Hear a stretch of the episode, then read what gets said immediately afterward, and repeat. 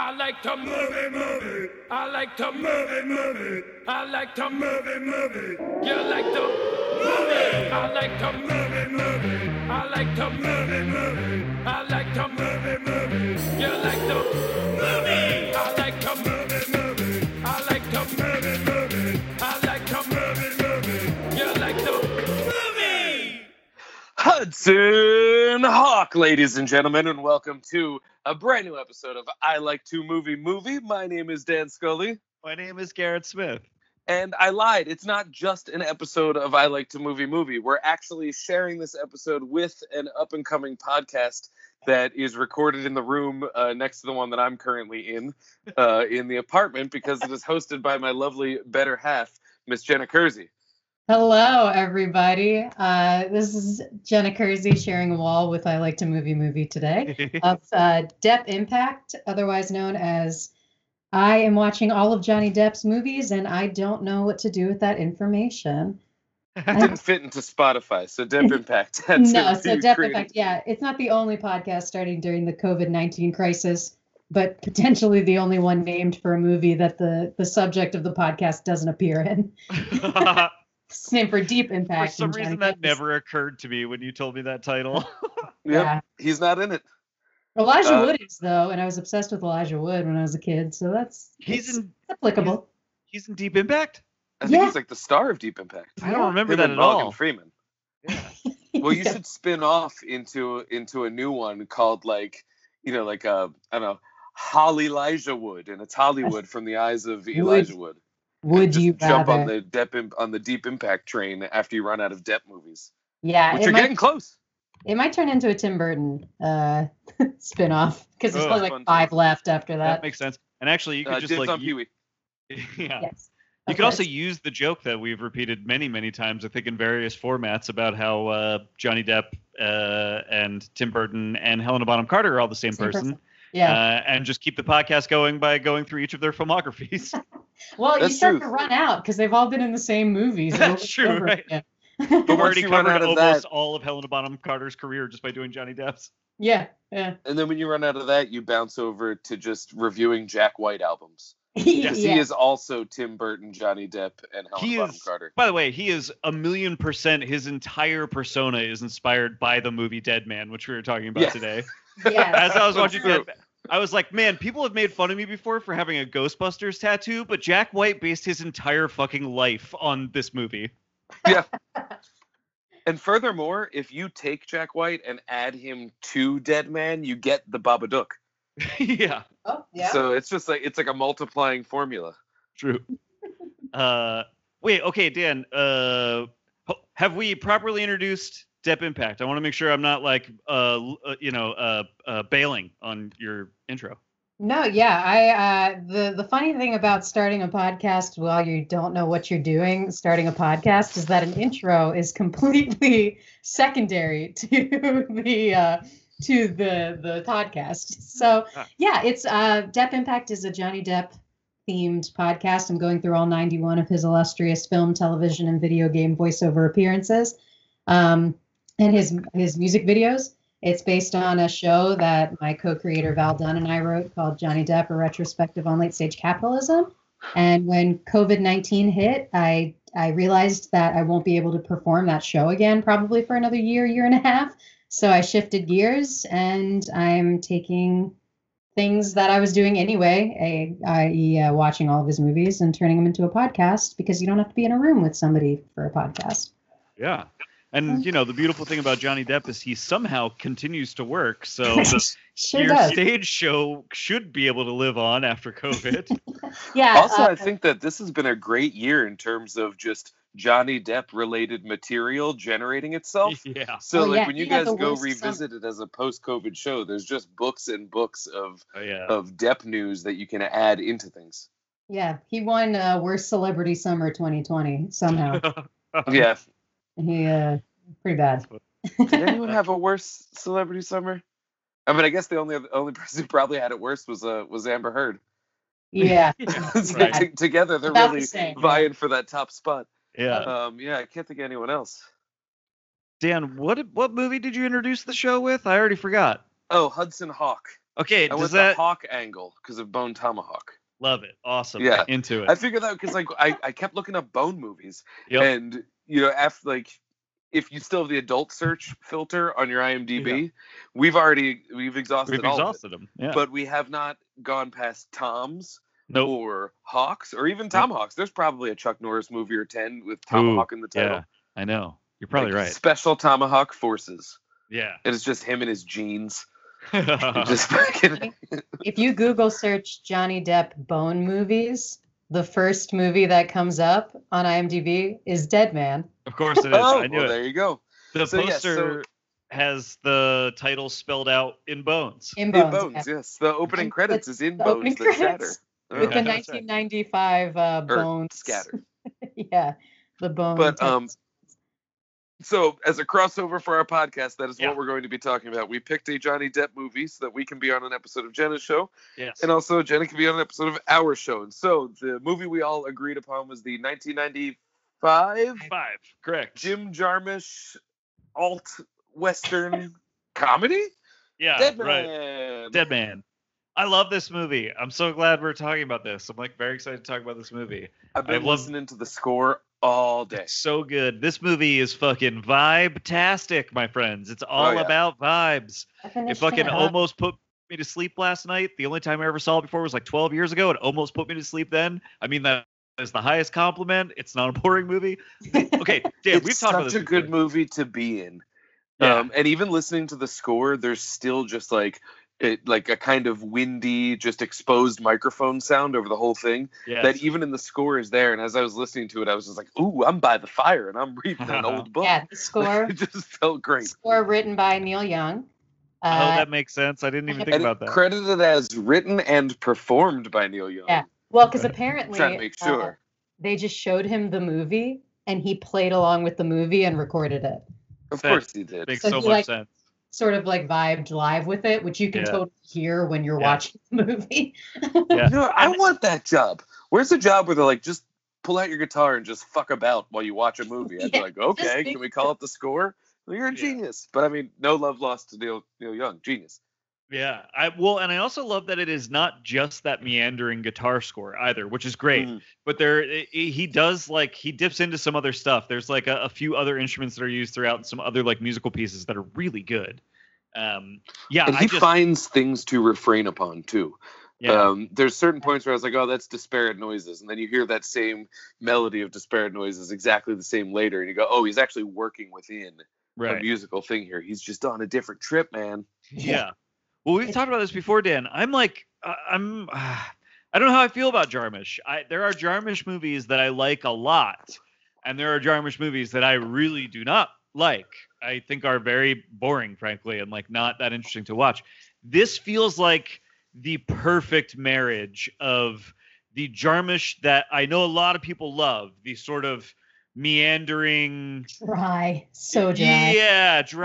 and meandering and kind of what's the word for this, but like it's full of asides. It's all, you know, there's really no narrative flow. I think meandering is the word for that, right? It doesn't, there's not a lot of urgency to his movies, right. And I think when he finds the rhythm of that, a la Dead Man, you know, then it works. But then there's times where he doesn't find that rhythm. And that's when people go, well, it's a hangout movie. Right. And like, that could be a good thing. I like a good hangout movie. But like, and I'll bring this up because I remember we were polar opposites on these two movies. I thought Only Lovers Left Alive was just amazing. Right, yeah. And, then when we watched Stranger Than Paradise, I like could not vibe with it. Yeah, yeah. And your experience was like pretty much the opposite. It's a wild thing to pin down. Yeah. Well, I think that this movie for me, perfect balance. This is the perfect balance of like plot and meandering Jim Jarmusch, like I'm just trying to be funny and weird, and like I got these three actors for one day, so I wrote a scene around them. Yeah, like, you know, I like this is the perfect balance of that stuff for me. Like I just love this movie. So here's something 100%. that I ask all my guests on my show. When I pitched that, I was like, oh, let's do a co-podcast sort of thing. Yeah, this was the film that y'all kind of settled on. Why is that, I guess? Because it's fucking good. Well, I think it's a movie that has a lot in it to talk about. And with some of the ones that I don't, you know, vibe with, you know, in Jarmusch's filmography, I can't figure out how to talk about them because I feel like they already just talked about themselves for 2 hours. Yeah. And so this one is one that I feel like it's pretty much just reiterating what Garrett just said, that this is kind of the perfect mix of the art and the broad appeal. And it's just that sweet spot. So, you know, well, and Jenna, I think like to, so like, we chose this out of not necessarily Jim Jarmusch movies. We chose this out of like Johnny Depp movies, right? Yeah. And out of a dwindling list. Yes, yes. It was this or Private Resort. That's not true. Yeah. From Hell is available. Right, yeah. Some other bad Johnny Depp movies are available. Yeah, but, all but the forgotten one. But no, but frankly, if you gave me the entire pool of Johnny Depp movies and said like you can choose any Johnny Depp movie to talk to me about, this is still the one I would choose. And partially it's because I think I'm not like a huge Johnny Depp fan to begin with. I'm not like not a Johnny Depp fan, but I'm not, you know, he's like not necessarily one of my favorite actors or something in the first place. Yeah, you don't think about him all day, every day like I do. Yeah. Right. And then not to mention that like obviously he's had a rough few years and like he I think has become maybe less appealing even just as like a movie star, right? Like all of that I think contributes to me just going like, yeah, I don't know. I don't care about Johnny Depp movies one way or the other, except I have like, I only saw this movie once. It was like 12 years ago and it had a huge impact on me. Like I have never forgotten this movie. I really, really like this movie. Yeah. And so I think I still would have chosen this, even if you had told me I could choose, even if you told me like Nightmare on Elm Street is on the table. He's in it. He's not in it a lot. It's still interesting to talk about. I love that movie. Yeah. I think I would still choose this movie. I just really like this movie. And as far as it being a Johnny Depp movie, it's kind of interesting. Yeah. Yeah. He plays the, I mean, this was part of his, me as a scholar of Johnny Depp. This is part of like his forgotten years, they call it, his filmography, because this came out the same year as Nick of Time. Which is about, baby. I don't even know that movie. I've seen. Oh. Then like Nick of Time, baby. Yeah, Nick of Time is hilarious. 90 minutes, 6 bullets, no choice. Buy used at Blockbuster on VHS. It's one of those, and it's a good one. Yeah. Yeah. But like he was doing all these weird kind of like he had branded himself as that guy, like that quirky guy in Edward Scissorhands and Crybaby, and then he was starting to do these like hunky roles and doing like almost straight men, you know, like I'm and I think it's worth pointing out though, he like Edward Scissorhands and those were almost him running from hunky roles. Yeah. Because like 21 Jump Street, even in Friday the 13th, he's like being hunky. And so he was like, no, I'm actually a real actor. I can do more. I was thinking about that as I was watching this movie. I was trying to place it in his career overall. Yeah. And I was trying to remember like and this makes sense. I was trying to remember. I was like, was Edward Scissorhands before this movie or after this movie? Before. And it makes because it feel to me this movie feels like the movie you would think an actor would make in trying to like get a little bit weird, work with an auteur, do something interesting. But he had actually already done that with Burton, who at the time was like a weird auteur and like and that was his way of stepping out of like the young hunk that like he was, right? And so it's interesting then that maybe that gets him a role like this, that gets somebody like Jarmusch's attention, maybe. Yeah, well, he had already done Ed Wood as well. Ed Wood my God, yeah. Oh, no way. So, like, he had done Gilbert Grape, Benny and June. Yeah, wow, okay. Some other some of his, shit. Like, some of the stuff of that got him. Street runs. Yeah. The Benny and June, which had the exact same costume as Dead Man. Costume, yeah. And then after this, he did, like, Donnie Brasco and Fear and Loathing and... you know, The Ninth Gate and The Astronaut's Wife, which like Fear and Loathing was not liked when it came out. Our generation loves that movie, but it was not a popular movie. It was yet another Terry Gilliam movie that just kind of like came and went. Yeah. Sleepy Hollow came a few years after this. So like he was. Sleepy Hollow was fucking big. I remember when that came out. I remember that was a splash. Yeah. I remember seeing this movie. My dad took me to see that. It's really funny. I saw this movie, the DVD cover of him sitting in the boat with the face paint on in a ShopRite when I was a kid. I would always pass the cover of this DVD and I was like obsessed with it. And I kind of knew Johnny Depp from Edward Scissorhands, but like I, as a kid, it just like did not compute that was the same person because I was like, who is this woman sitting in this? And why am I like obsessed with this woman in this face paint sitting in this boat? And then I realized that like it was Johnny Depp much later. That's so funny. But I hadn't seen this film yet until like later in high school. Yeah. And when I was trying to go through his filmography again, because I was obsessed. I wanted to be Jack Sparrow. And just look at me now. So Dan and I watched this movie at the beginning of quarantine, I think, right? Dead Man? I think we watched it like last summer, because it was a while since I saw it.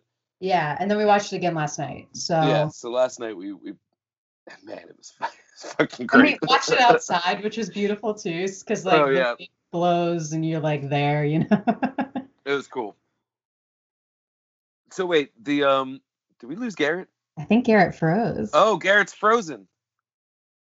Let it go. Look at that beautiful though. Oh no. Oh. Are you back? I think it kept recording that. I'm not really sure. I might have to go through this one and do some editing. I'm sorry. Yeah, I don't know. Right, our internet has been awful, but we're good. I don't know where you left off, but keep going. We both finished talking, and then it was like it looked like you wanted to respond because you were frozen at like. You were just like. So it was like, oh, Garrett wants to say something. I was I froze like a minute ago. Together. I like lost you guys like a minute ago. I'm so sorry. We sang Frozen. Well, we watched. It's been a while since, because I'd only just seen Dead Man like last year, and then last night we watched it out on our porch.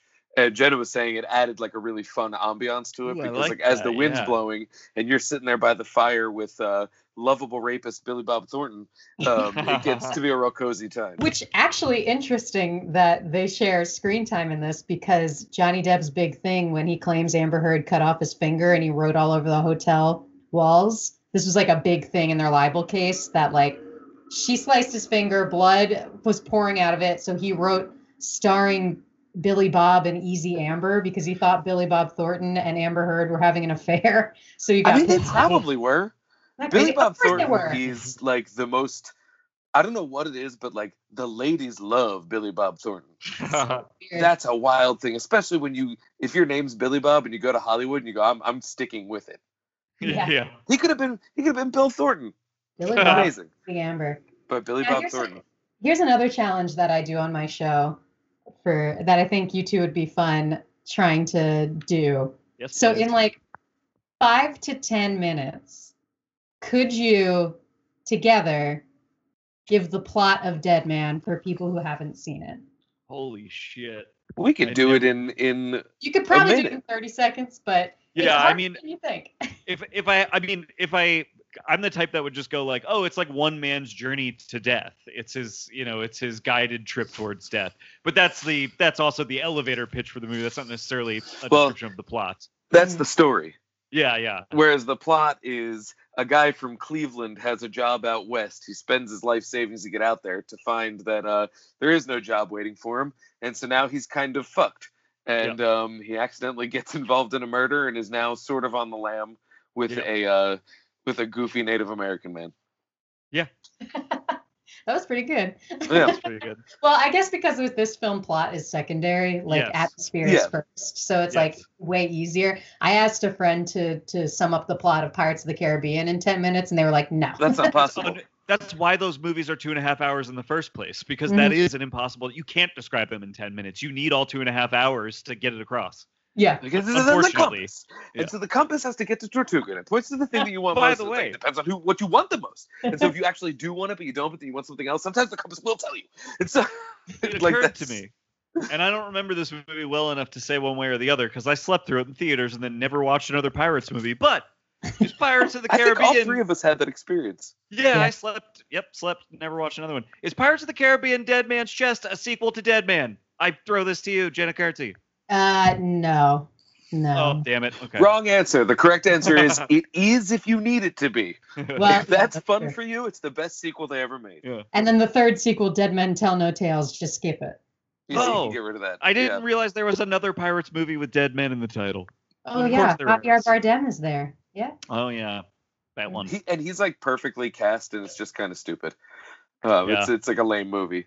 But he's very excited, and he's a ghost pirate, and he does it. You know, it's good stuff. I remember the wheel in the second one was cool and fun. Everybody remembers the wheel. You know what's weird? I would recommend, Garrett, this is going to sound so dumb, but I would recommend that you just sit down one day and watch just the third one. Oh, I would like the to. The third one's not everybody's favorite, but it's Gore Verbinski, like, really, really just fucking going. And he has a blank check and can do whatever. And there's, it's very long, but it's paced quite well. But it is still pretty, it's 3 whole hours. Yeah, it's like, I am dying to watch him a level swing. Of madness. Yeah. That is really, really fun. And it's one of those where you go, I'm lucky that they threw $infinity billion at a pirate movie. I am aware of what the finale of that movie is, and I've never wanted to see anything more in my life. Yeah, it's worth it. Yeah, I want to really see him swing for the final action with that. Sequence. That sounds cool. Is the last like hour and a half. Yeah, the first hour and a half is like, we got to get to the ocean, and then in the ocean they're like, everything, and everything's happening, and they're giving speeches. It's not so Pirates of the Caribbean podcast. Yeah, it's just twisted. Well, this does feature Johnny Depp in a boat, so there is a connection. And wearing a headscarf at one point. I think, you guys, Dead Man's Chest is a sequel to Dead Man. I'm completely into this idea. Whatever. He does disappear to the sea, and we don't see him again. So. True. Yeah. Oh, what if it's a prequel to Jack Sparrow? That's how it all started. That's what I mean. It would be less convoluted than what the movie yeah, that's true. Is.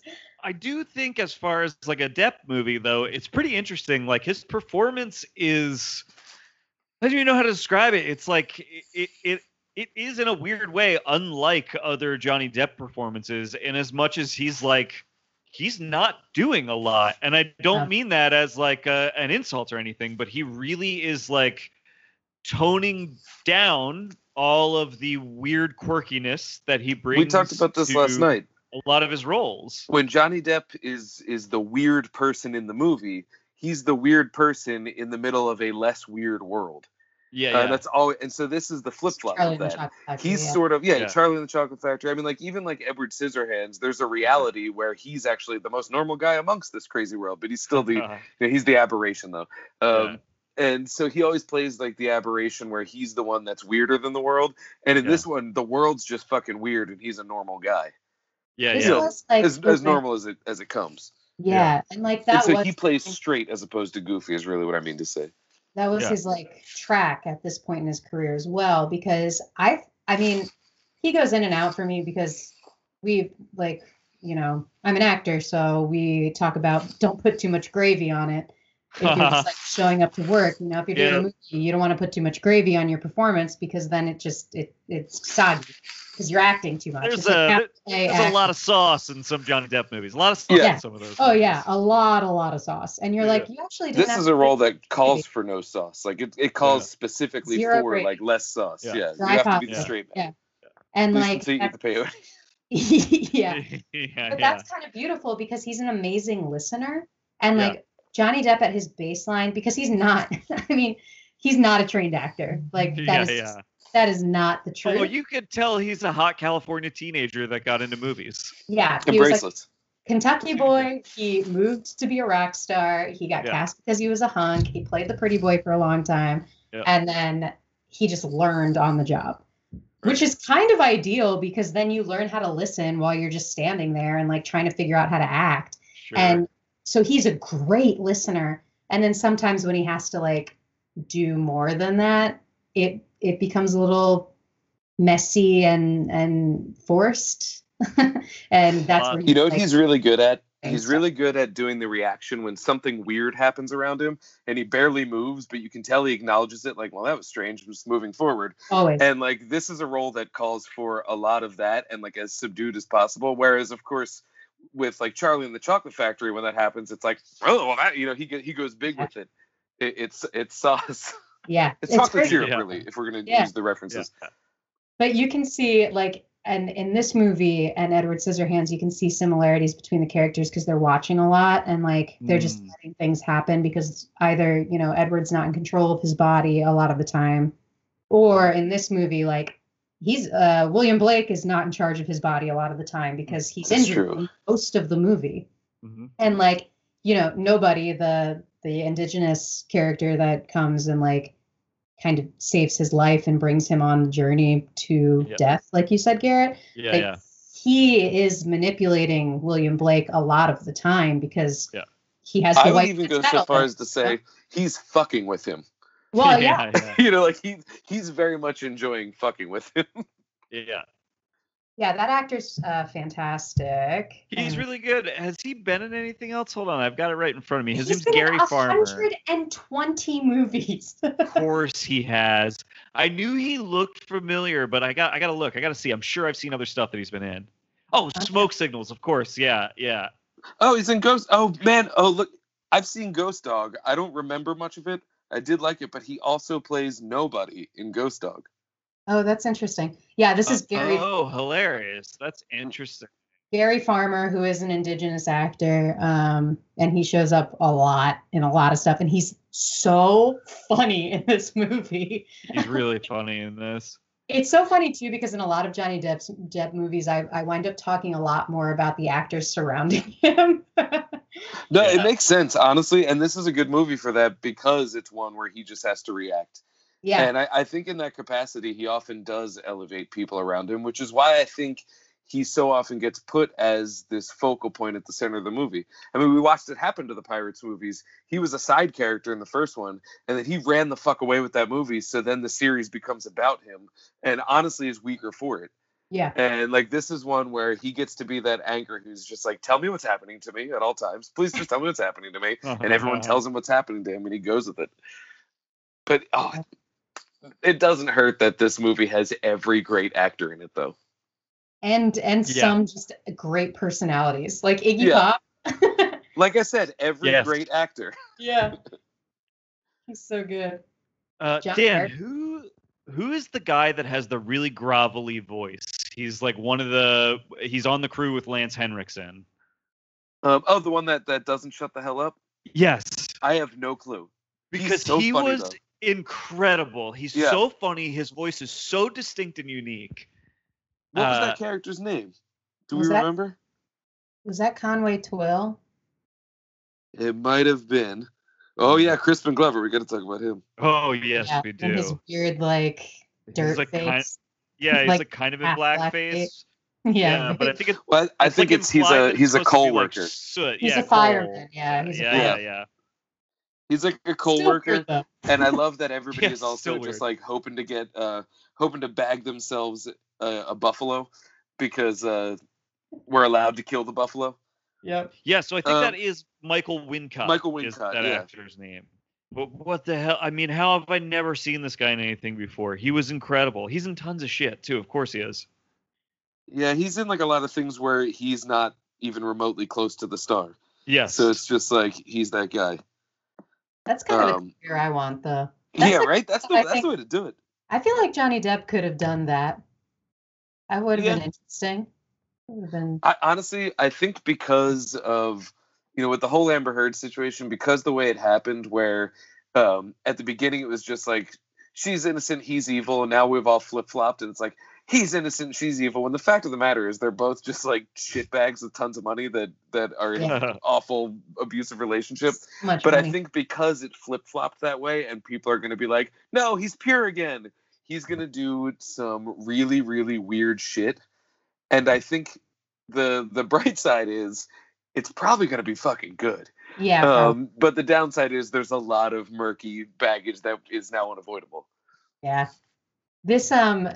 This movie, I also found it interesting. I don't know how much he was paid for it, but I think the budget was about $9 million, which is a lot of money for this movie. But the $9 million they used, this movie is known throughout, Native cultures as actually taking care to, not be offensive. Oh, that's cool. So they used all of their money. They used a lot of research money. And they didn't make any of that back. By all accounts, this is probably. I'm looking at the budget and box office now. The budget was $9 million. Yeah, I knew. Would anyone like to guess what the box office was? It was $4 million. $1 million. Yeah, nobody went to go see it, but they actually spent the time and the money to do it right. And I know, there are interviews with Native actors or people who were extras on the set or whatever, and they were it was amazing, down to a decorative jewelry piece. Mm-hmm. The attention to detail, because they were we don't want to fuck this up. Yeah. We don't want to be the stupid white man that comes in and is a stupid white man. Yeah, especially since the movie's discussing colonization in a way, Yeah. And like how these kind of like idiots are just constantly killing each other. You know, though, one thing that I do like about this movie is that just about every character is full of shit. Yeah. Including Nobody. But where Nobody is wise is that Nobody is completely aware that he is full of shit and is therefore less full of shit than everyone else and is able to, as we said, like kind of just like when Johnny Depp, when Blake was like, I'm not going to go over there. They don't look very friendly, and I'm not going over there. And he's just like, it'll be a trial. It's a test. And he's like, okay, I'll go over there. Like, yeah. So funny. That's what I love about Nobody is like he's just aware of what's happening. Yeah. And as he's talking about stuff, he's like, the stench of evil white man precedes him. And you're like, all right. Yeah. Okay. It's like, stupid fucking white man. Yeah. Fucking love that. And also, too, he's I like that.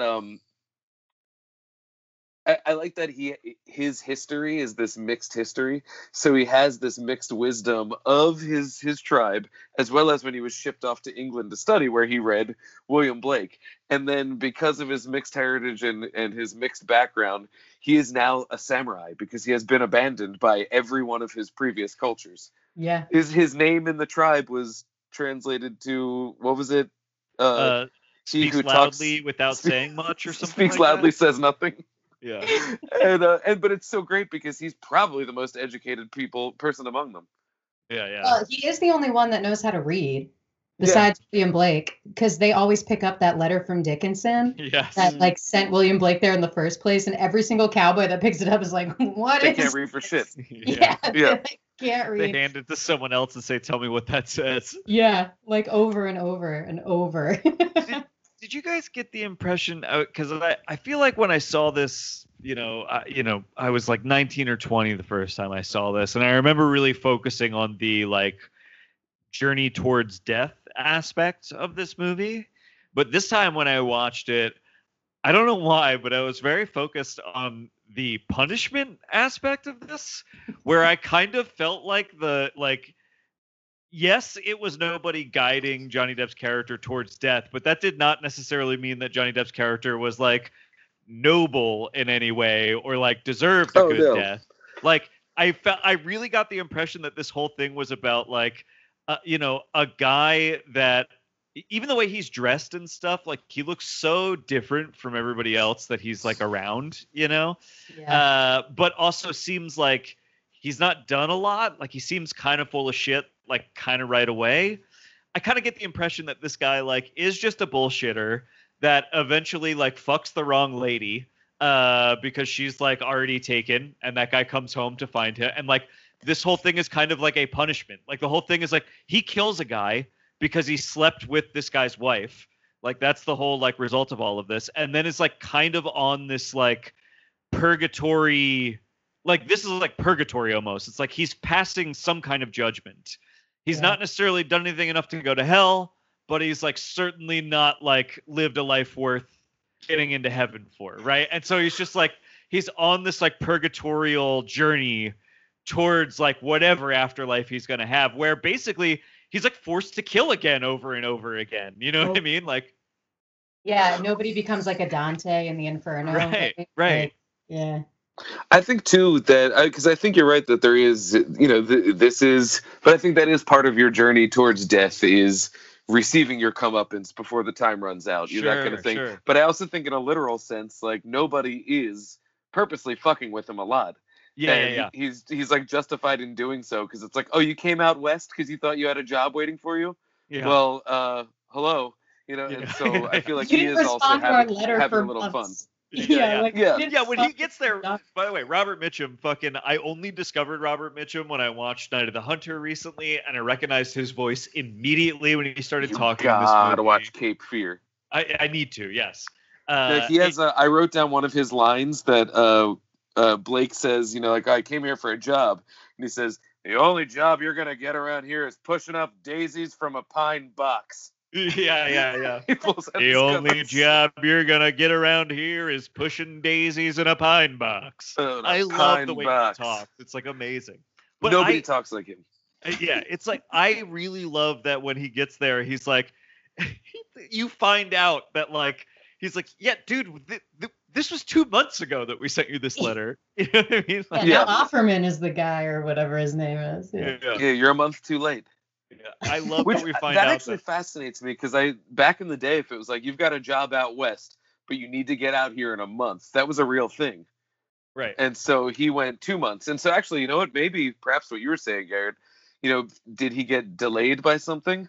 Or is he the type of guy who ends up, you know, kind of fucking about and getting into these shitty misadventures, and then we come on for the ride for his final one where he shows up late? Like, we don't know why he was late. It might have been because he just couldn't get out there. It might have been because it's the, you know, 1800s and it's just tough to get out anywhere. But maybe it's because he is a bit of a drifter and drifted out of line for a little bit. Well, we don't learn too much about him ever. Like, we know that his name is William Blake. We know that he's an accountant. But like, that's it. Well, and I mean, even his name, William Blake, on one hand, you could say, like, maybe that's actually his name and he just happens to share the name with this poet. But nobody makes a joke of it the whole time, where it's like, yeah, dude, I know that's a pseudonym. It's a fucking poet's name. I've read that book. Like, you idiot. Yeah. Like, yeah. You're not fooling me. Like, I know that's somebody's. That's interesting. Like, William Blake's not his name. He took the author's name. Maybe. I mean, I don't know. Although but maybe. He does regularly say he introduces himself as Bill Blake. Yes. So it might be like a in Office Space. Michael Bolton. Yeah. Why should I change my name? He's the one that sucks. Scully, where's Mulder? Yeah. That kind of thing. Yeah, and so maybe he's just like, please, not William Blake. But in the same sense, nobody probably senses that. It's like, I'm going to quote William Blake at this dumb idiot all day long. So much. He's got the name William Blake, and he couldn't name a single thing he did. But, so which, also, speaking of what you guys are saying, though, Dan, go ahead. I'm sorry. Go ahead. I couldn't tell if we were glitching out. I was going to say, Garrett, because you'll get this reference. Do you know what William Blake painted? No, why? What do you mean? He painted the... Red Dragon. Oh yeah, of course. Yeah. Yes, from Hannibal. But the interesting thing is the oh god, I lost my train of thought. I'm so sorry. You just Red Dragoned me. Oh, I'm sorry. Well, we were talking about his name being William Blake and nobody. Oh, the beginning of the movie is his train trip, which does fucking go on forever. Like, watching it this time, I realized, like, how long that goes on. And there is intent there, I think, on Jarmusch's part, that it's like, this is a really long train journey.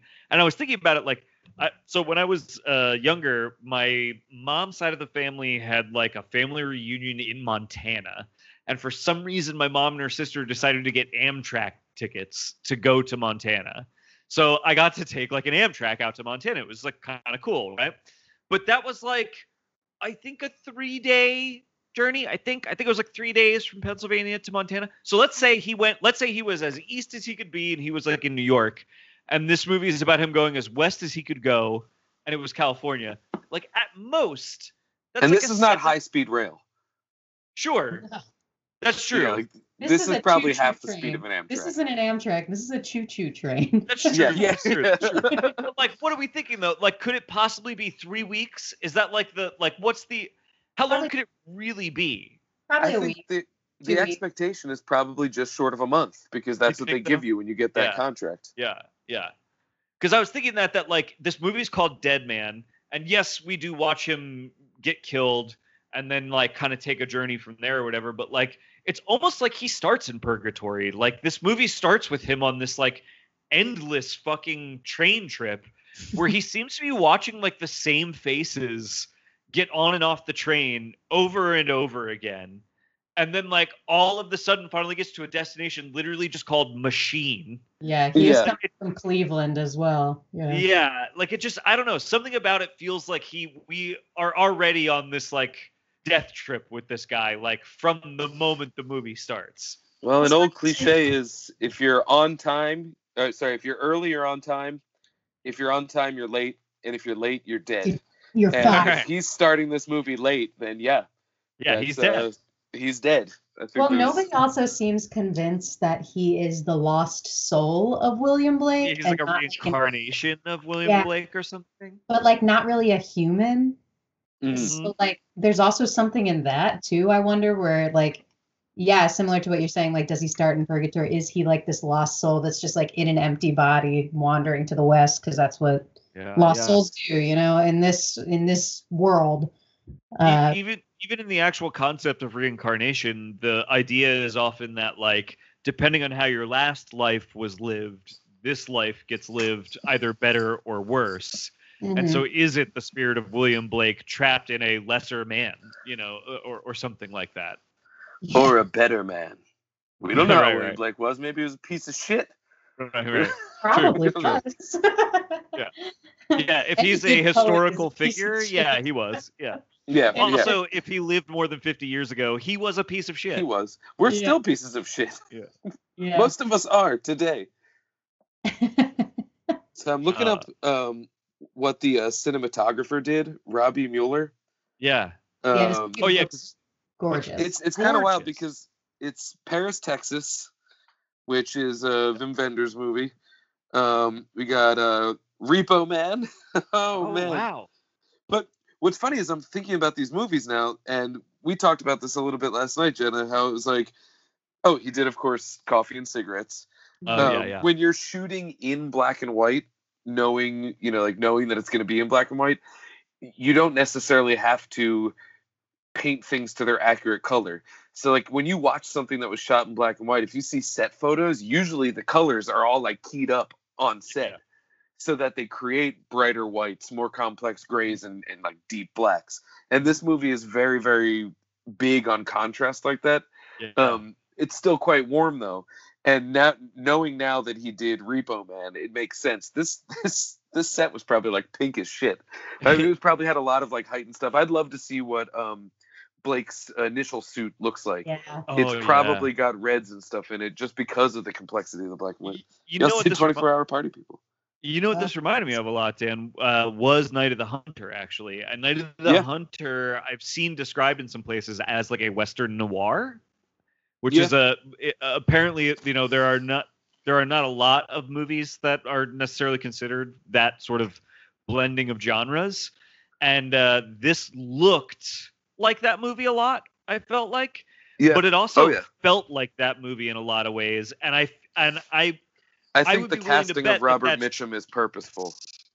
Exactly. I would be willing to bet that that's all intentional, and that's why Mitchum is in this movie.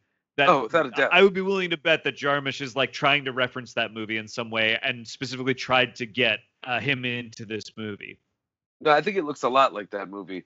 Yeah. There was a shot early on that made me think of it specifically, and it's actually kind of a crass shot, but it's when Blake first enters town, and he looks in the alleyway, and there's just a guy there getting blown by a prostitute. Yeah. And then the guy just pulls out a gun, and the way that he's outlined, and it's pointed right at the camera, to the other side of Depp doing that reaction of, like, oh, you know, gotta go.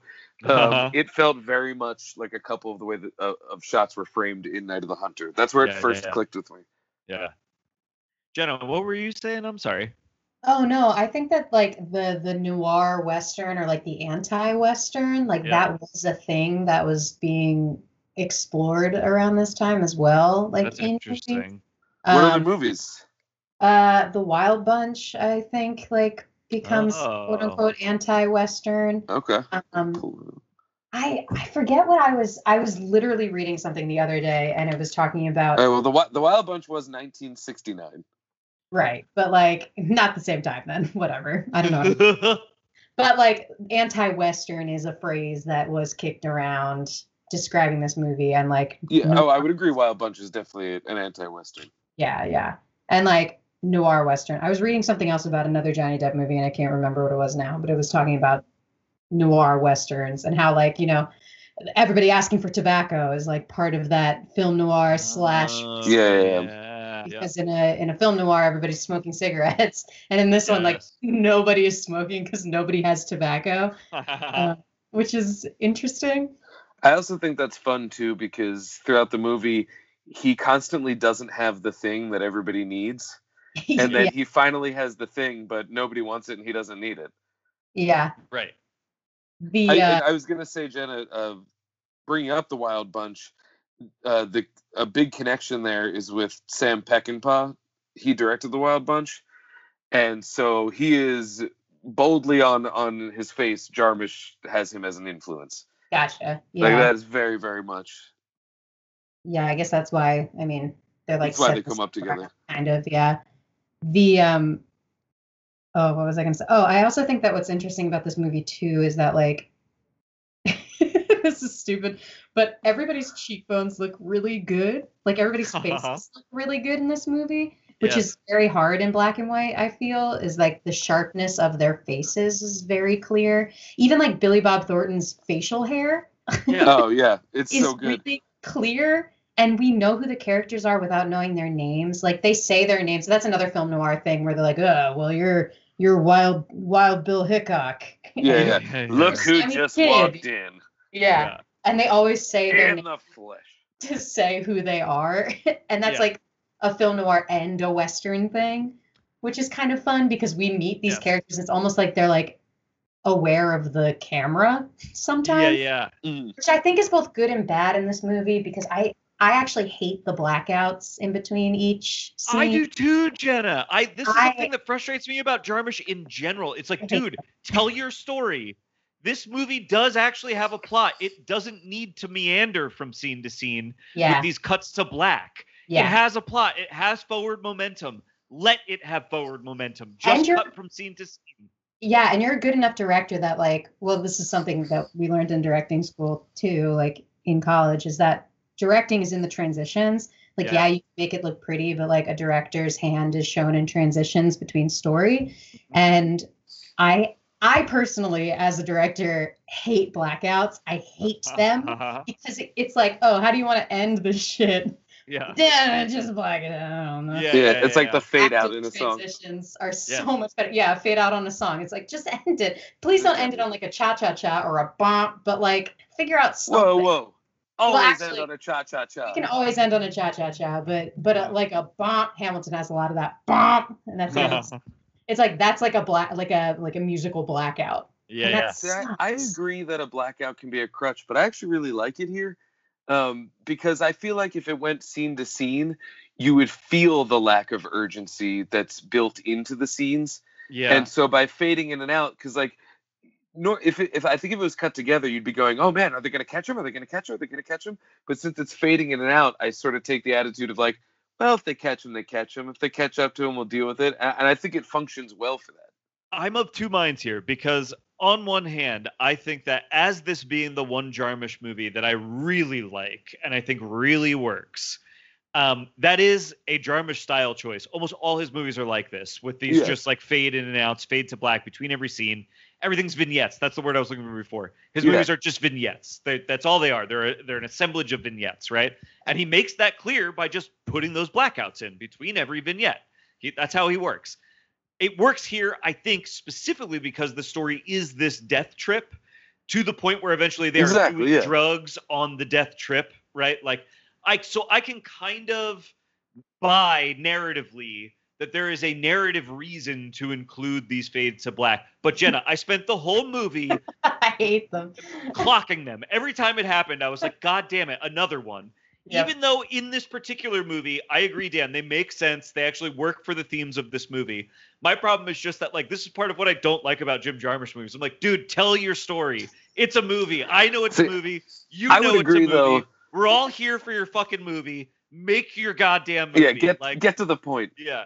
But since when does Jarmusch get to the point? No, but I agree because in movies where it doesn't work for me, it doesn't work hard. When it'll happen, I'm like, ugh. And this is one where I don't know, the mood just really enraptures me. I'm in. I didn't even really think about it until you guys brought it up. But I think if I didn't clock it, because it happens so much. Like it's a lot. And I've seen this movie before. This is a particularly long movie. I do believe at the beginning I was like, oh, here we go with the blackouts. Like, I guarantee you this movie is actually 88 minutes long, the perfect length of a movie, but we spend an hour and 2 minutes in blackouts. Yeah. Oh yeah. And fade ups. Yeah, yeah. But like it works for Coffee and Cigarettes because that is a bunch of different movies actually assembled together. Yeah. And this one it's like I hear what there's narrative here, I think. You know, there is narrative like that you could get to. If we cut those blackouts, what does it look like? Yeah. And I feel like the energy to that suddenly becomes different and suddenly becomes very much not what I'm into about this movie. Like, I don't know what the fix is, because I don't see it as a problem, but if it is a problem, I can't figure out what the fix is. I kind of agree with you, because at the end of the day, the thing I do like most about this is what people like about most Jarmusch movies that doesn't connect with me. I vibe with this movie. Yeah, I just love being in this movie and taking the ride with these characters. And so the blackouts are part of that. Like, they, you know what I mean? It's like, that's all part of this weird vibe that this movie gives off. It's, I kind of like that there's not a lot of urgency to his journey, because it's one that he'll get there when he gets there. Yeah. And he's just kind of, you know, if we take it on a literal level, he's just kind of flying by the seat of his pants in the woods.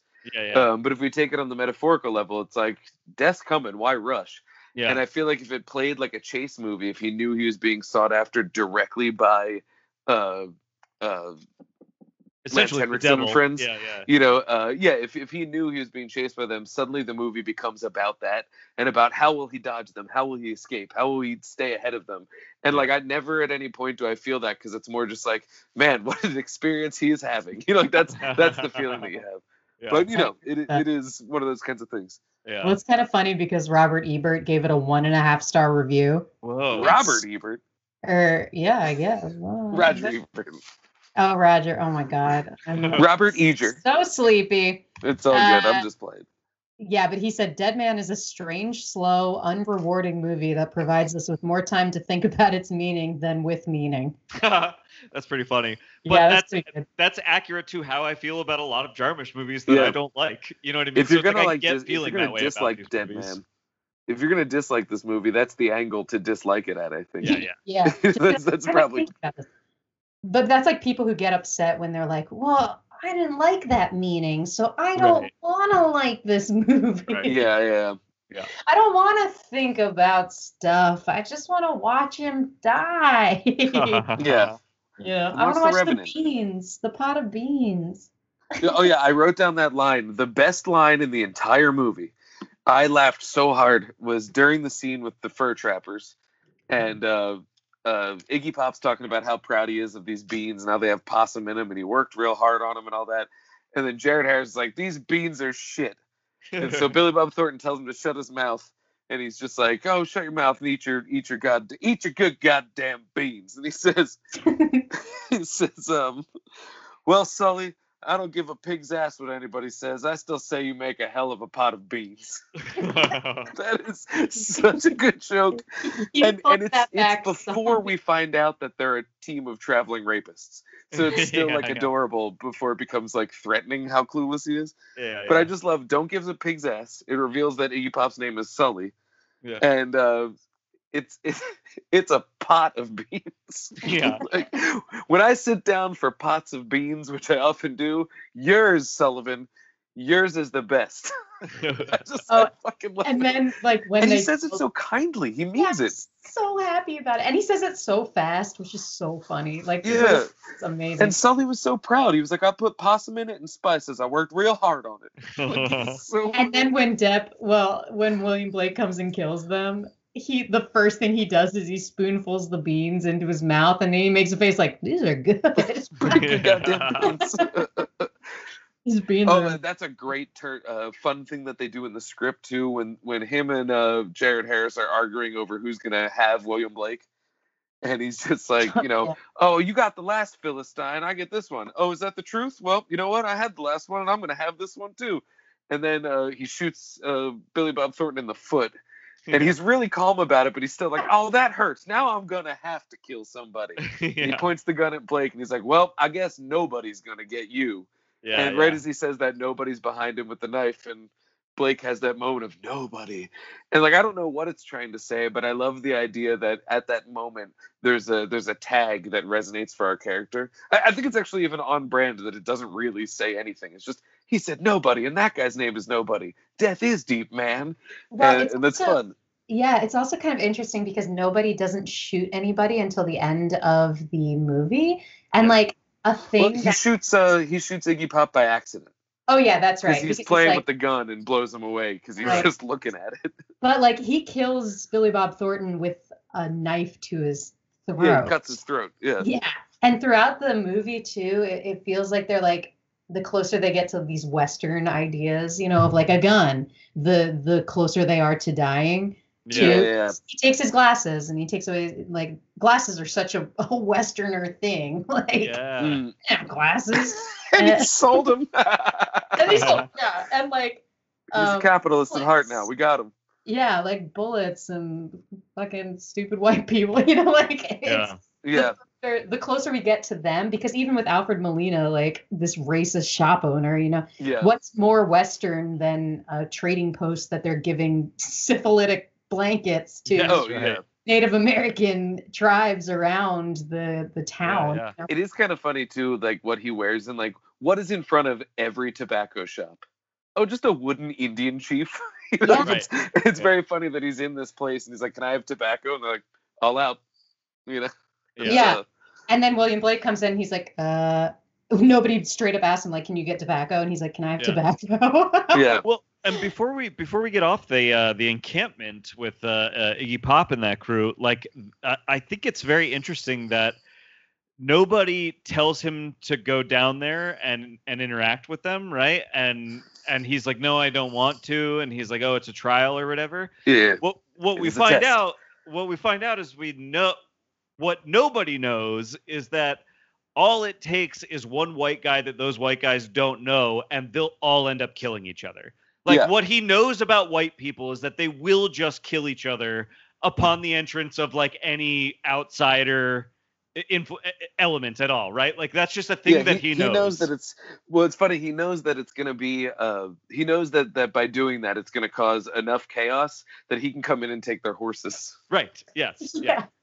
He's the smartest one there. He knows that he's there to just rob them, but he can dress it up as a test. But it's the thing that he really knows, I think, is just that, like, oh, white people kill each other. That's what they do. White people kill things and each other, like that. You know, if you put two of them in a room together, they're gonna fight. And I can get, you know, one. I can get four of them in a room together. He's like, I understand that colonialism is just death and destruction.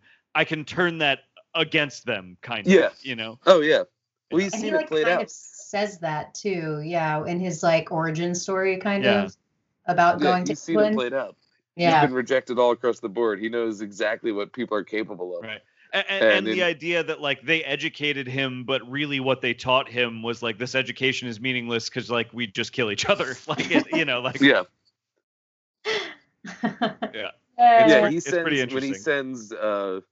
Blake down there, the fact that he goes down and is ready with a knife proves that he's like, because he's like, nobody will be watching. That's it. Right. So he says nobody will be watching, and it's like, he knows that this is like the ultimate chaos element of putting these four guys together. Yeah, it's pretty interesting. He's like, I've witnessed what happened, because he tells that great story where he's like, you know, and I went to the city, and there was all these white people here, and they kicked me out. And so then I went up to Philadelphia, and all of the same white people had also moved too. And I don't know how they were able to get all of them to a new city so quickly. Yeah. And like, so he's face blind, but more importantly, he's just like, well, this is just same shit, different day. Yeah. You know what I was literally thinking? So I think you're right. He knows that they're gonna kill each other. Yeah, when he's telling that story, I was thinking about the movie Dark City, but I was thinking about like Dark Frontier, where it's just like these the tuners, like the aliens, but they're just like they're indigenous people and they're just like tuning the cities. They're just like moving white people from city to city overnight, you know? Well, let them fight. Yeah. It's funny too, because like the three trappers, like the three hunters in the beginning, then the three beansmen. Yes, the same guys, but. Yes. Different. They even look the same. Yep. You know, there's the tall black one, although you know the beards are different. They all have like the same vibe. Yeah, it's totally true. I also love that they kill the kid and they just keep saying he's just a boy. Like he's just a boy. Don't kill him. He's just a boy.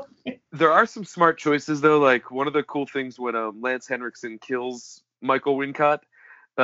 All up until that point, Michael Wincott's the one that tells the kid, like, don't turn your back on him. He will. He fucked both his parents. Both of his parents. Yeah.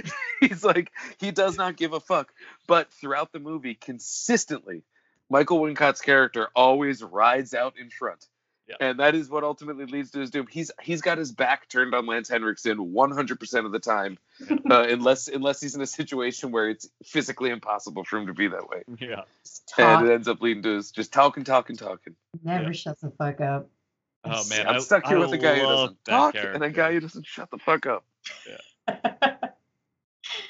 Loved that character so much. Yeah, and I mean, Lance Henriksen is really interesting in this movie too, because it's like that story is told about him and you're like, that's fucked up, but also whatever. These are like cowboys on the trail trying to maybe like scare the kid or whatever. And then like pretty quickly, like Lance Henriksen's character makes it pretty clear that like, oh, that was all true. That real stories. Those stories are real. He's a real scary man. Guy. Yeah, and then he eats his arm slowly and deliciously for a long time. It's pretty intense. Yep.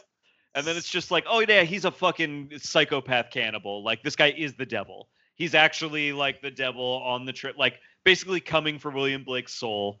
If William Blake is a lost soul, this is the devil coming to reclaim him. And maybe nobody is like some sort of spiritual guide. Like, look, dude, you maybe can redeem yourself of your sins and have a better death than this. But if not, this guy's coming to claim you. Like he's hot on your tail, you know? Did you read the entire Dark Tower? I did not. Okay, because that begins, of course, with, Roland fled, or I forget. Oh yeah, the man in black fled west and Roland was chasing him, that kind of thing.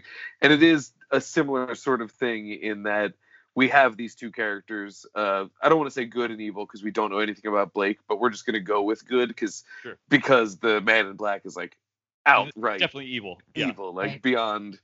And so that is a classic Western trope. I mean, the Dark Tower begins as a Western, and it's funny too because I don't want to say where Dark Tower ends, but to our listeners, anybody who's read it, know that Dark Tower ends in a pretty heavily metaphorical place that says a lot about both Stephen King's writing style, but about this trope of going on the final adventure and what the final adventure actually means. Mm-hmm. And it's I think this movie is just filled, it's replete with it. Yeah.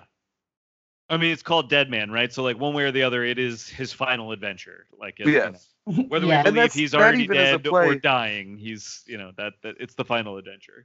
And that I believe is probably from Westerns, that phrase itself, because it comes from, at least as I understand it, my first exposure to it is in like, we're gonna duel in the morning.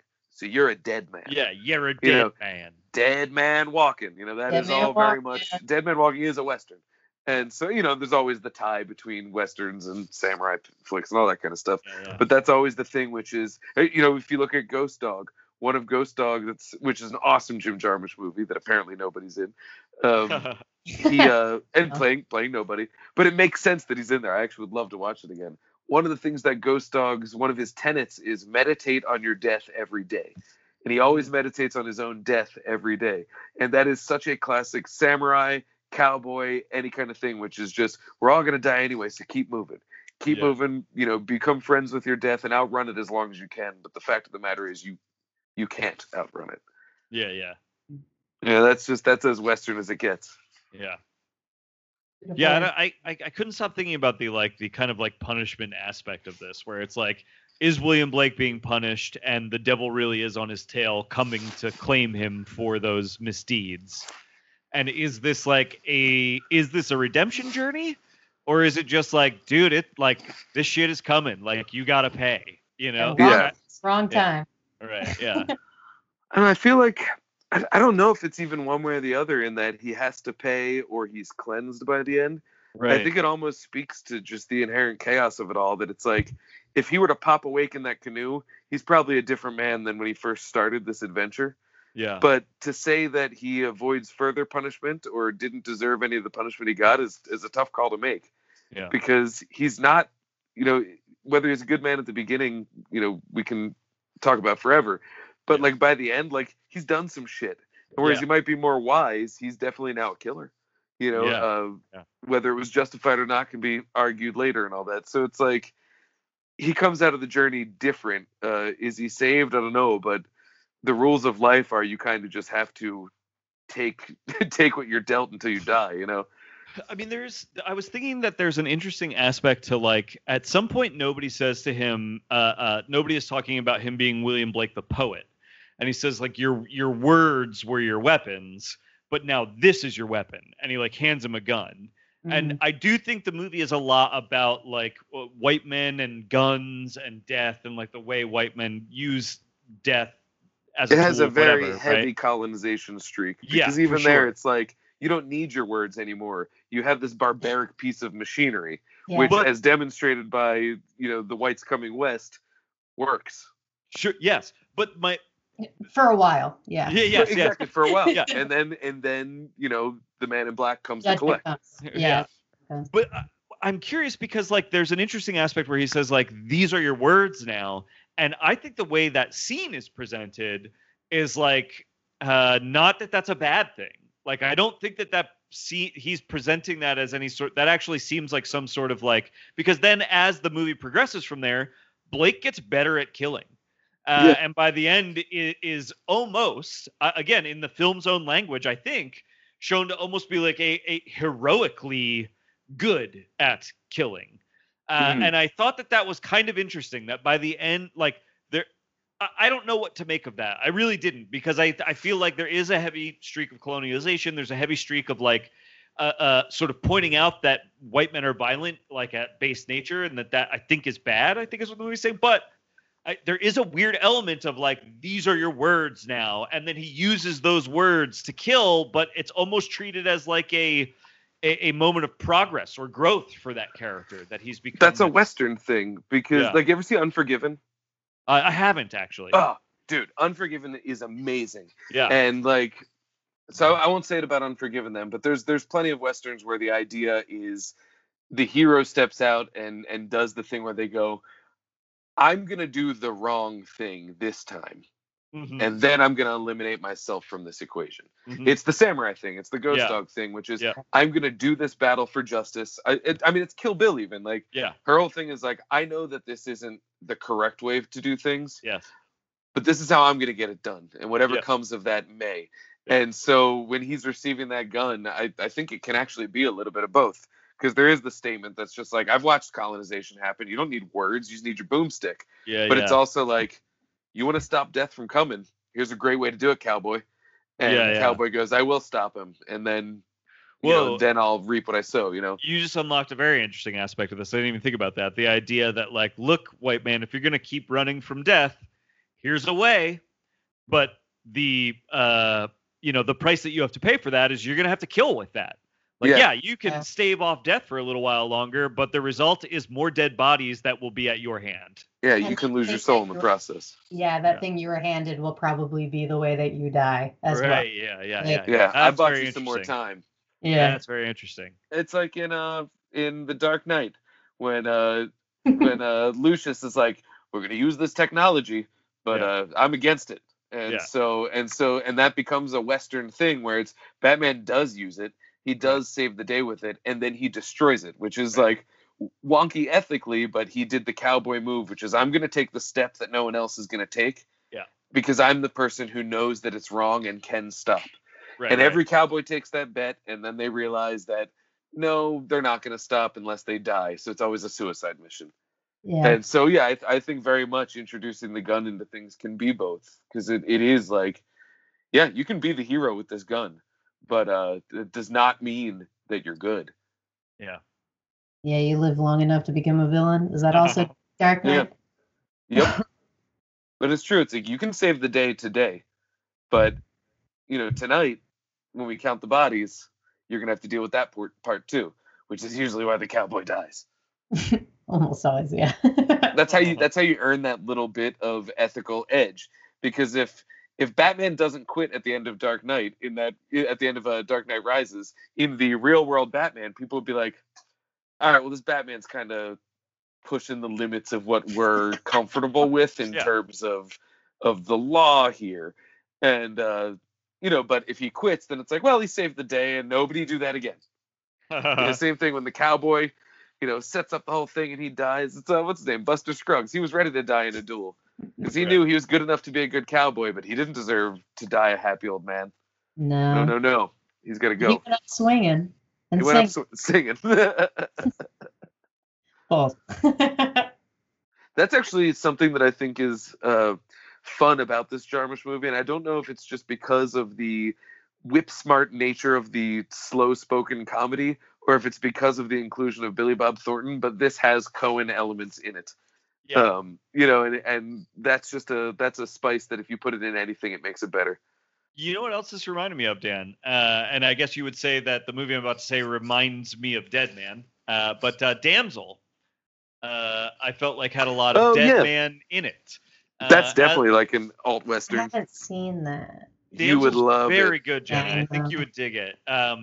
And specifically the aspect of it that it really reminded me of the most, where I'm like, I bet Damsel is kind of almost like loosely based on just like an aspect of Dead Man that those filmmakers really liked, which is William Blake is this well-dressed man in a time and place where there are not well-dressed men. And is, you know, just by having even what we might consider a little bit of money is way out of place everywhere else in the world that he's in. Do you know what I'm saying about Damsel when I say that, Dan? Yeah. The very beginning of Damsel, where the Zellner guy from the director of the movie and I was thinking about that too, that that's a similar opening actually in an interesting way that too. When he meets up with Robert Forster, and those are two real Western characters that meet at this little stop, and that's not who the movie's about, but it perfectly lets us know how much of an aberration to the status quo Robert Pattinson is, and thus someone like William Blake.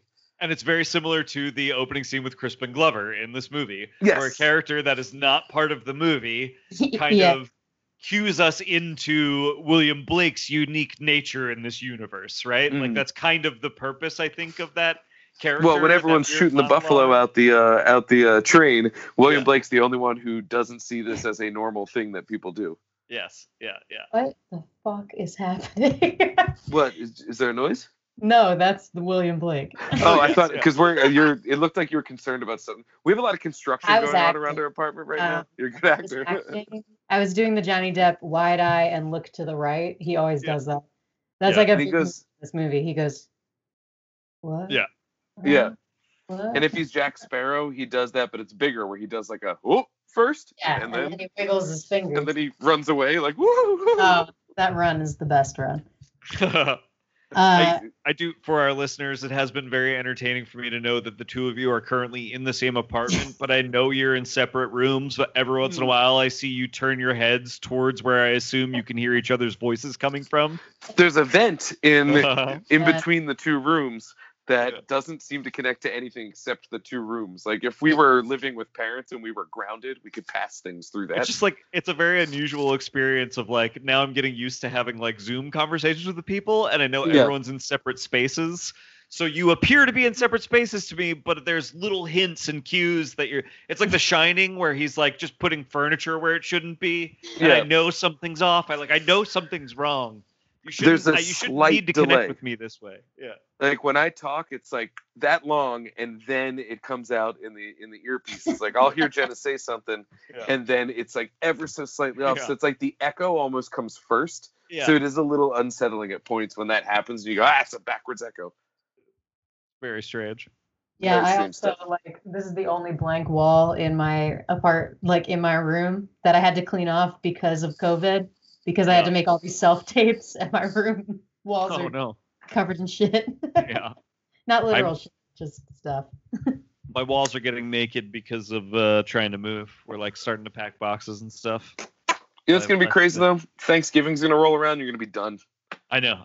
It'll be a homeowner that's in, and all of the work's going to be like nothing. I can't wait. I'm like, my problem now is I want to move today. I want to be in my house. I want my house that I have bought.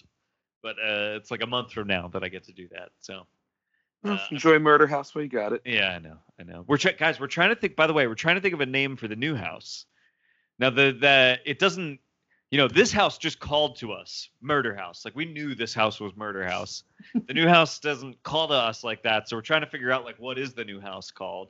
We feel like we want to call it a manor of some kind. We really like manor as like as a title, but we don't know. We don't know what. It's not Murder Manor, because we just came from Murder House. We feel like it's got to be something Manor, though. Well, I mean, this one, if the other one was people were murdered in it, let's go Supernatural. Oh. You know, and make it, because like a manor there's never like, oh, come to our manor where the murderer lives. It's always come to our manor where our grandmother often sings at night, even though she's been dead 30 years. I like that. I like the that. Fountains come alive! And then, you know, like whatever it is. Do you have fountains? We don't have fountains. I'll try and get one so that this works. But I am going to Google poltergeist synonyms right now. Oh, there you go. And also, listeners, if you're listening and you have a name for Garrett's house, that specifically one that I mean, and go wild with whatever names you come up with. But if you can incorporate manor, that much better. But if you got something else that's like wilder, go for it. I already have it. Apparition Manor. It sounds like a fucking Michael Jackson song. Apparition Lane. Do you live on a street or a drive or a lane? We live on an avenue. Oh, Electric Avenue. It's Electric Manor, baby. Oh, we gonna rock on to Electric Avenue. Yeah. I never don't associate that song with the beginning of Pineapple Express. Nope. I know, me neither. Because I love when they're like, yeah, man, take that shit to the next level. Rocking out to Electric Avenue. It's so good. Have you guys ever heard this word before? Apparently a synonym for poltergeist is Kelpie.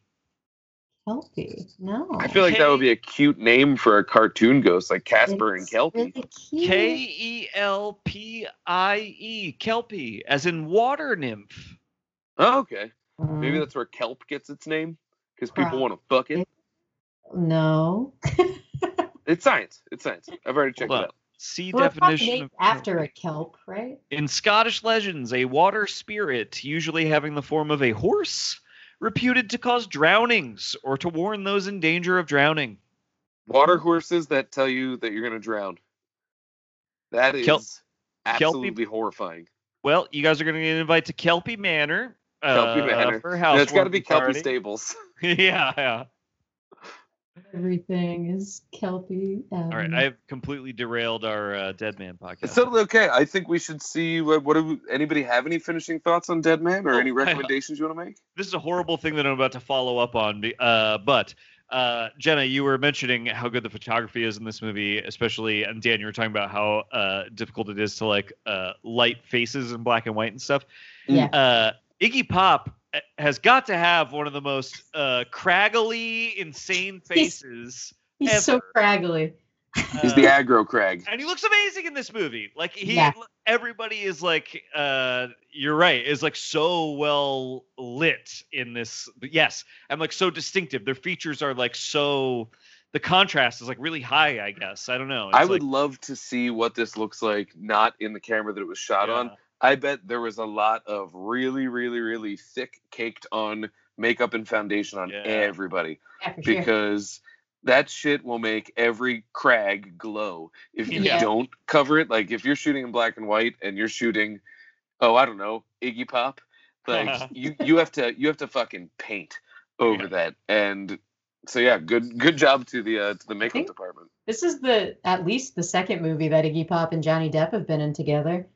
Because Iggy Pop plays Belvedere Ricketts in Cry Baby. Oh, yes. Yes, he does indeed. Craggly. He's rickety. Well, that's a John Waters movie. It's all about crags. Yeah. It's like, crags are the reason for the season. Yeah. What if they went in and like straight... I mean, they probably did just like organized pox marks and stuff and like... Oh, yeah. On their faces. I also think too this was 1995 Iggy Pop, so instead of being, you know, completely and utterly destroyed, he was just mostly destroyed. So we got to give some youth some credit. Yeah, he was younger. Yeah, he was a little bit younger. I guess I don't know. The other like interesting Johnny Depp has this like strange attraction to Native stories. And it's like part of because he like claims he's Native American. This is like part of that time in his career as well, because then he directed a movie right after this where he like played a Native American character, I believe. The Brave, yes. And she does again in fucking Lone Ranger. Lone Ranger, yeah. And I think that he does have some like Cherokee in his blood . But I also thought that was interesting that like who's the other person that the tribe kind of like allows into their world, and it's this this white man who potentially has native blood in him, you know? I mean, that's just something that I thought about knowing more about Johnny Depp than a normal person would. Yeah. Yeah. But that was something that, like, poked He loves that stuff.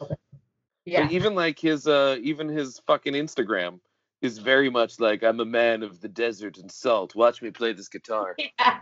Well, for this movie... Depp translates in Cherokee to man of many bracelets. Who needs none? For this movie, they put out all this promotional, like, music video stuff.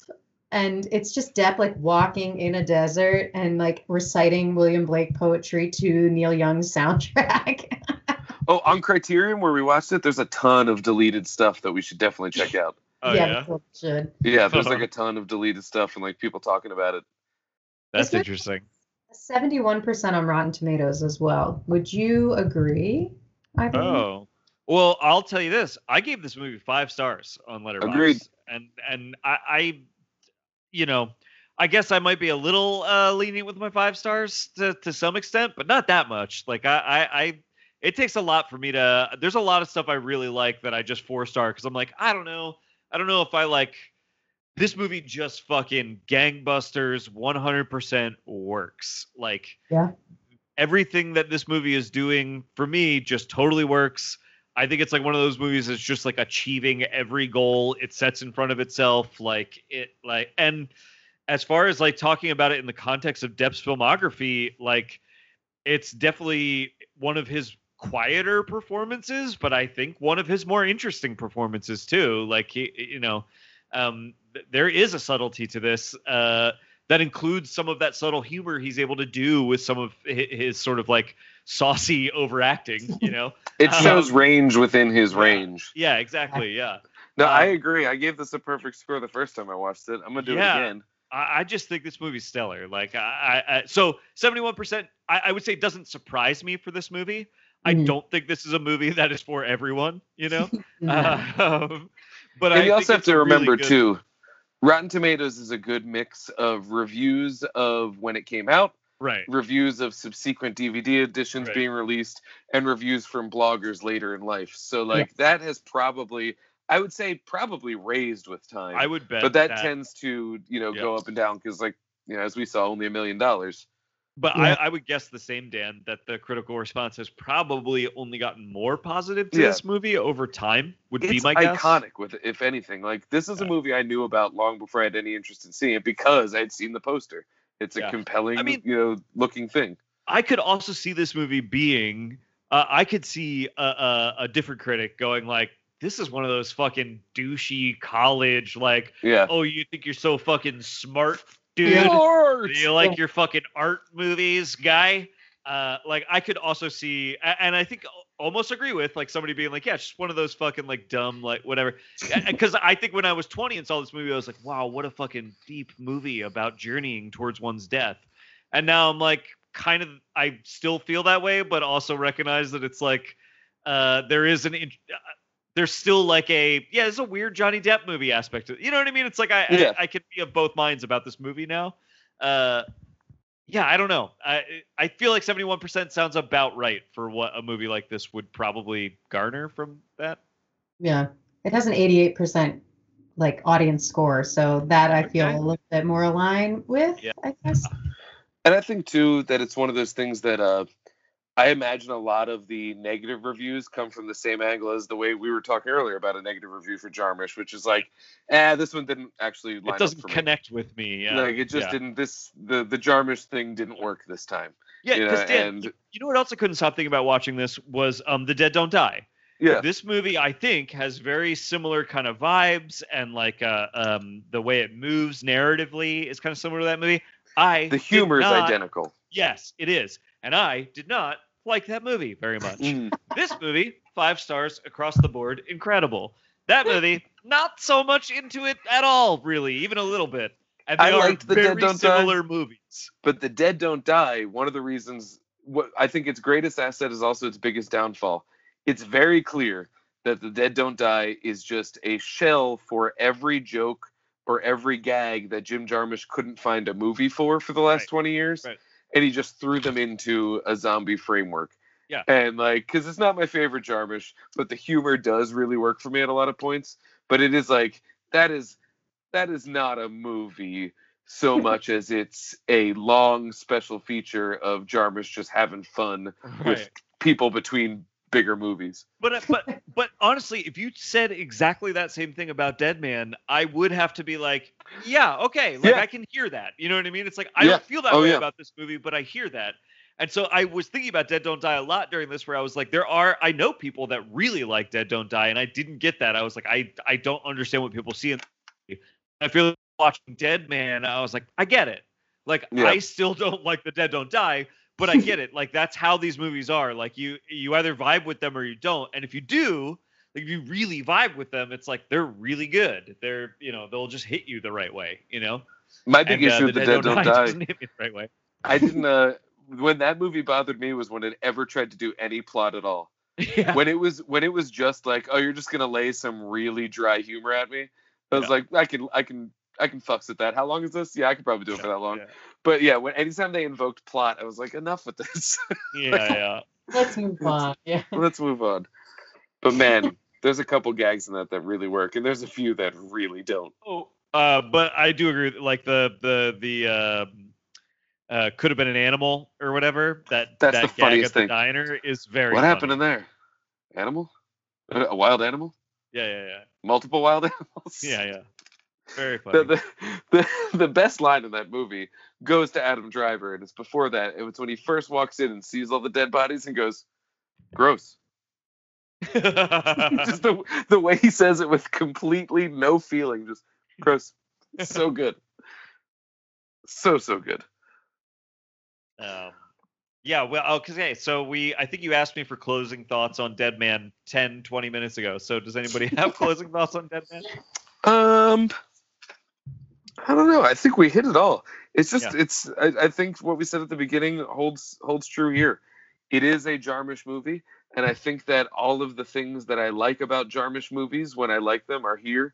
And all of the things that I don't like about Jarmusch movies, which are always in Jarmusch movies, but either do or don't work, do work here for me. Yeah. And, I think, too, it's just watching it also from just like a modern lens of how we feel as Americans and, you know, as white people in America and, you know, what that means and all that. I think just having that on the mind enhances the experiences as well. Yeah. I think as somebody that, like, I've not seen all of Jarmusch's movies, but I feel like I've seen a good deal of them. I am surprised that I don't hear this one come up more. I feel like when I bring this up to people, they go, yes, I like that movie.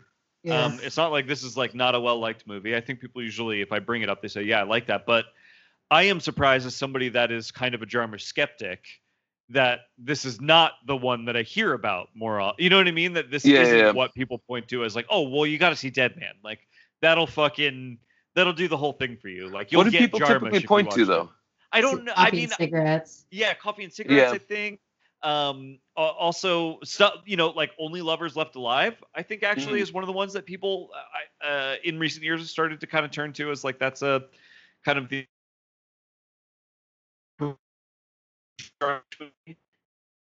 one I'm not thinking of. Hold on, I'm going to click his fucking filmography now, because there's one for sure that I feel is the quintessential Jarmusch movie, and it's just, like, not hitting me right. But you guys can continue while my computer slowly loads an internet page.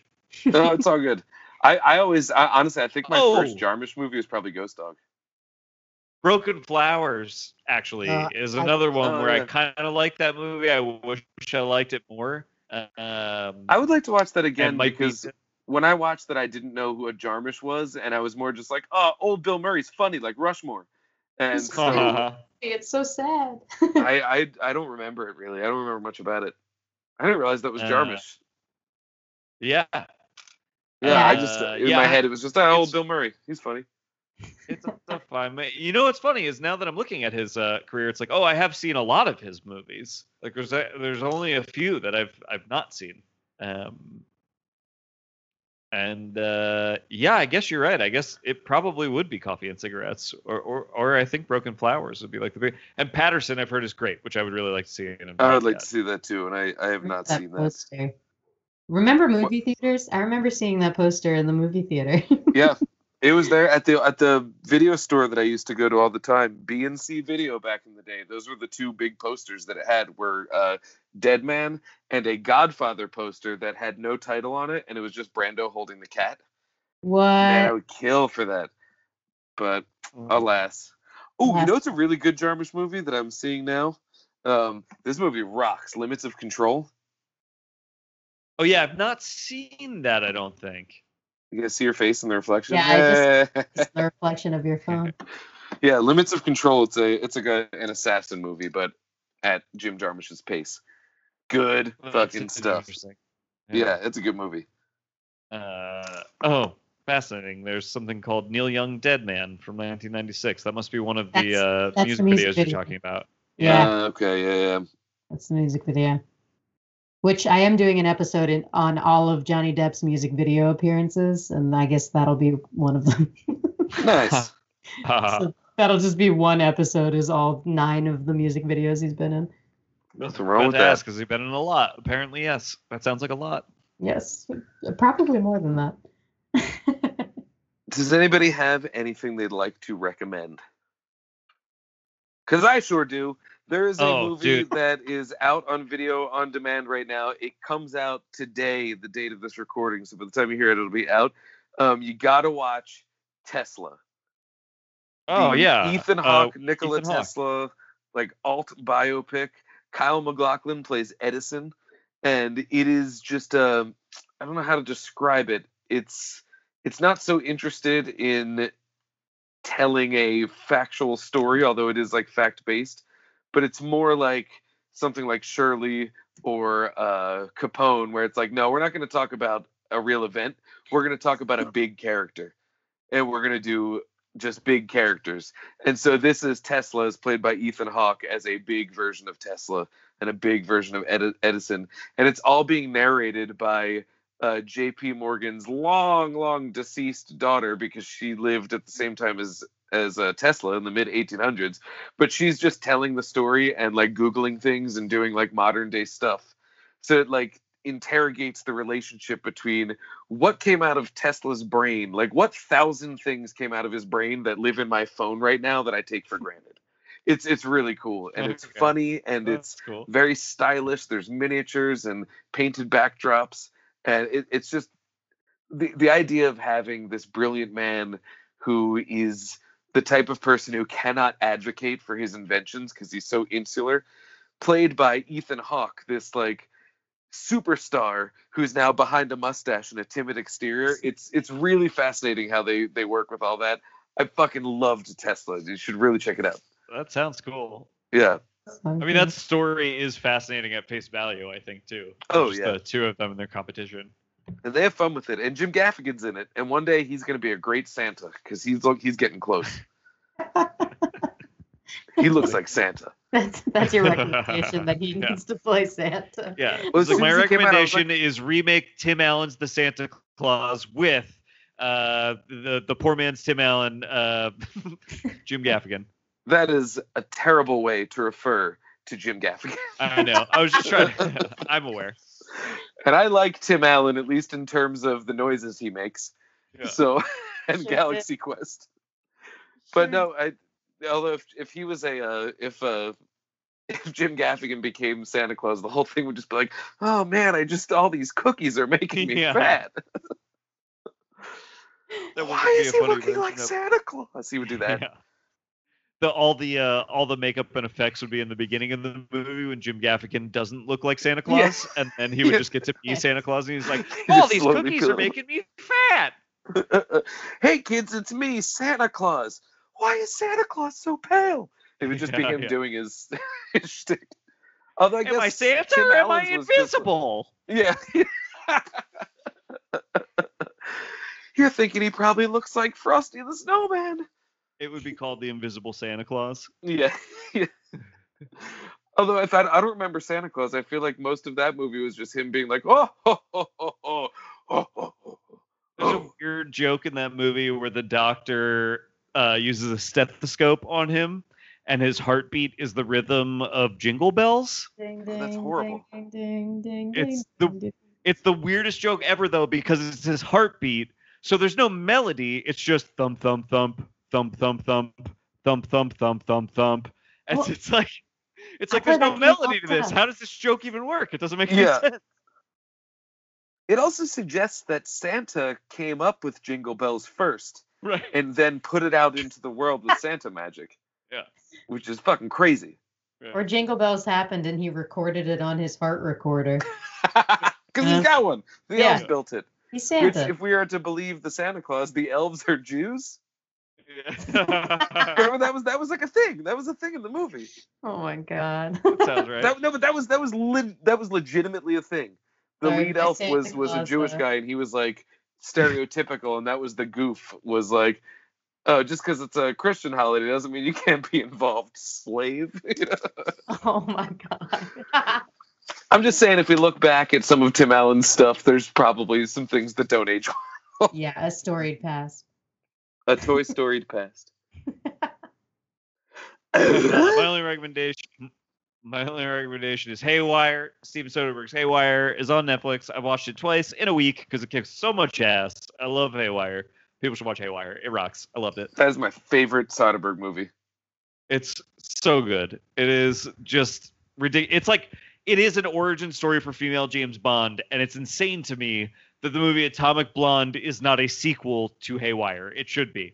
Like, Haywire should have started a Mission Impossible-esque franchise that stars Gina Carano that goes on for 7 movies as she assembles, like, a team of family.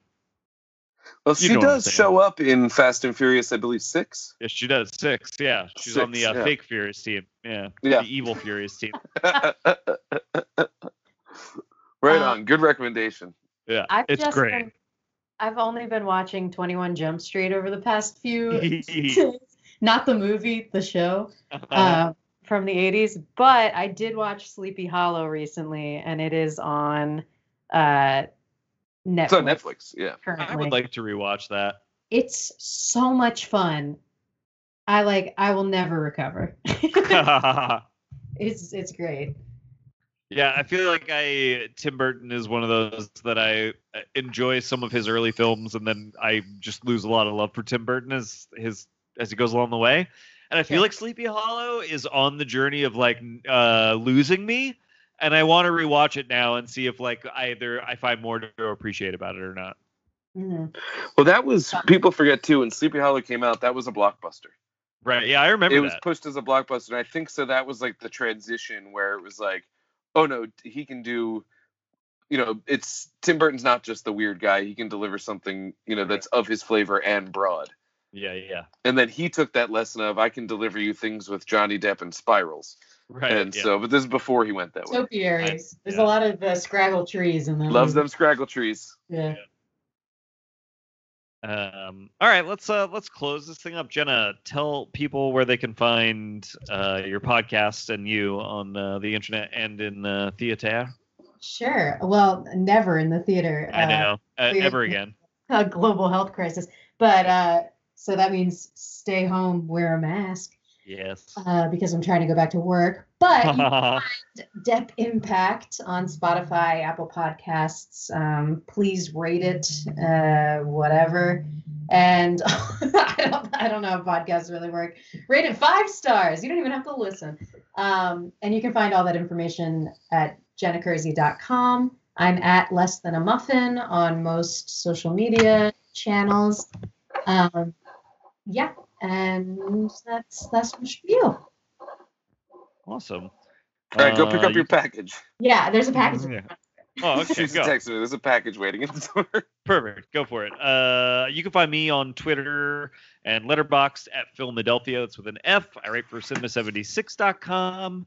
I think that's all the stuff I have to plug right now. I don't have anything exciting going on. Yeah, same here. Letterboxd.com/Dan Scully. Dan Scully on Twitter. Cinema76.com. Findy.com. And you can check out my other show, Hot Property. It's available wherever you get this show, which can be found at I Like To Movie. So please like and subscribe. Leave some reviews. Interact with us. We're quarantined. We're lonely. Give us something to do. Tell us what movies you want to watch. Watch them with us via Zooms or whatever. Just be our friends.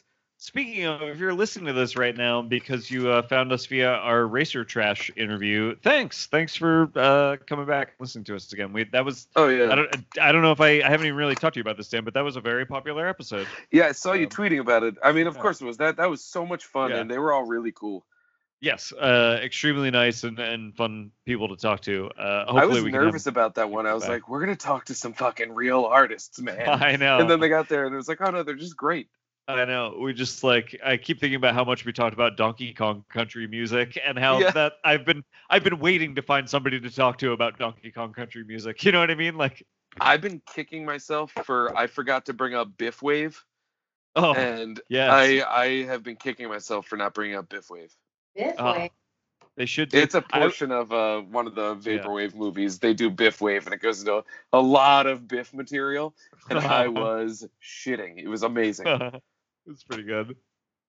It was legit. What is your best? Yeah. Cool. Wait, well, why don't we close this thing? I was going to ask Jenna what was in her package before we closed out. I felt like the listeners might want to know what's in that box, even though they're not seeing it. What's in the box? What is in the box? It is eye makeup, because I figured if I'm going to be wearing a mask for the rest of my life, then I might as well do something funky with my eyeballs. Sure. Yeah, have the part of your face that's still visible be pretty wild. Yeah, I get it. Yeah, so it's like neon eyeliner and stuff. Oh, that sounds cool. Yeah. I like neon. Did Creeper arrive yet? No. Nor did my shirt that was delivered to the wrong address down the street. Ew, bad. That very stinks. Weird. Very weird. Shop local. Shop local. Yeah. I'm waiting on a Creeper from Creep Show. What do they call the Funko Pop of that? Yeah, that's cool. Yeah. That'll be fun. All right, let's do this. It will be fun. I'm going to look at it. Yeah, you're going to enjoy it. What's up, Creeper? You on my desk now? Dude, I have like some diehard Funko Pops that Tori's sister got me for Christmas, and every once in a while I do look up and I'm like, ha, John McClane. It's like, look up at my shelf and I'm like, ha, John McClane. My Funko Pops. I have so many Johnny Depp ones. Okay, let's close out. My name is Garrett Smith, and I like to movie. My name is Dan Scully, and I like to movie. My name is Jenna Kersey, and I like to movie. What's the Depp Impact sign off? Do you just go like Depp? Because it has Impact. Yeah. No, Impact. Bye. Oh, okay. Bye. They just do the fade out. They fade to black. Yeah, they fade to black.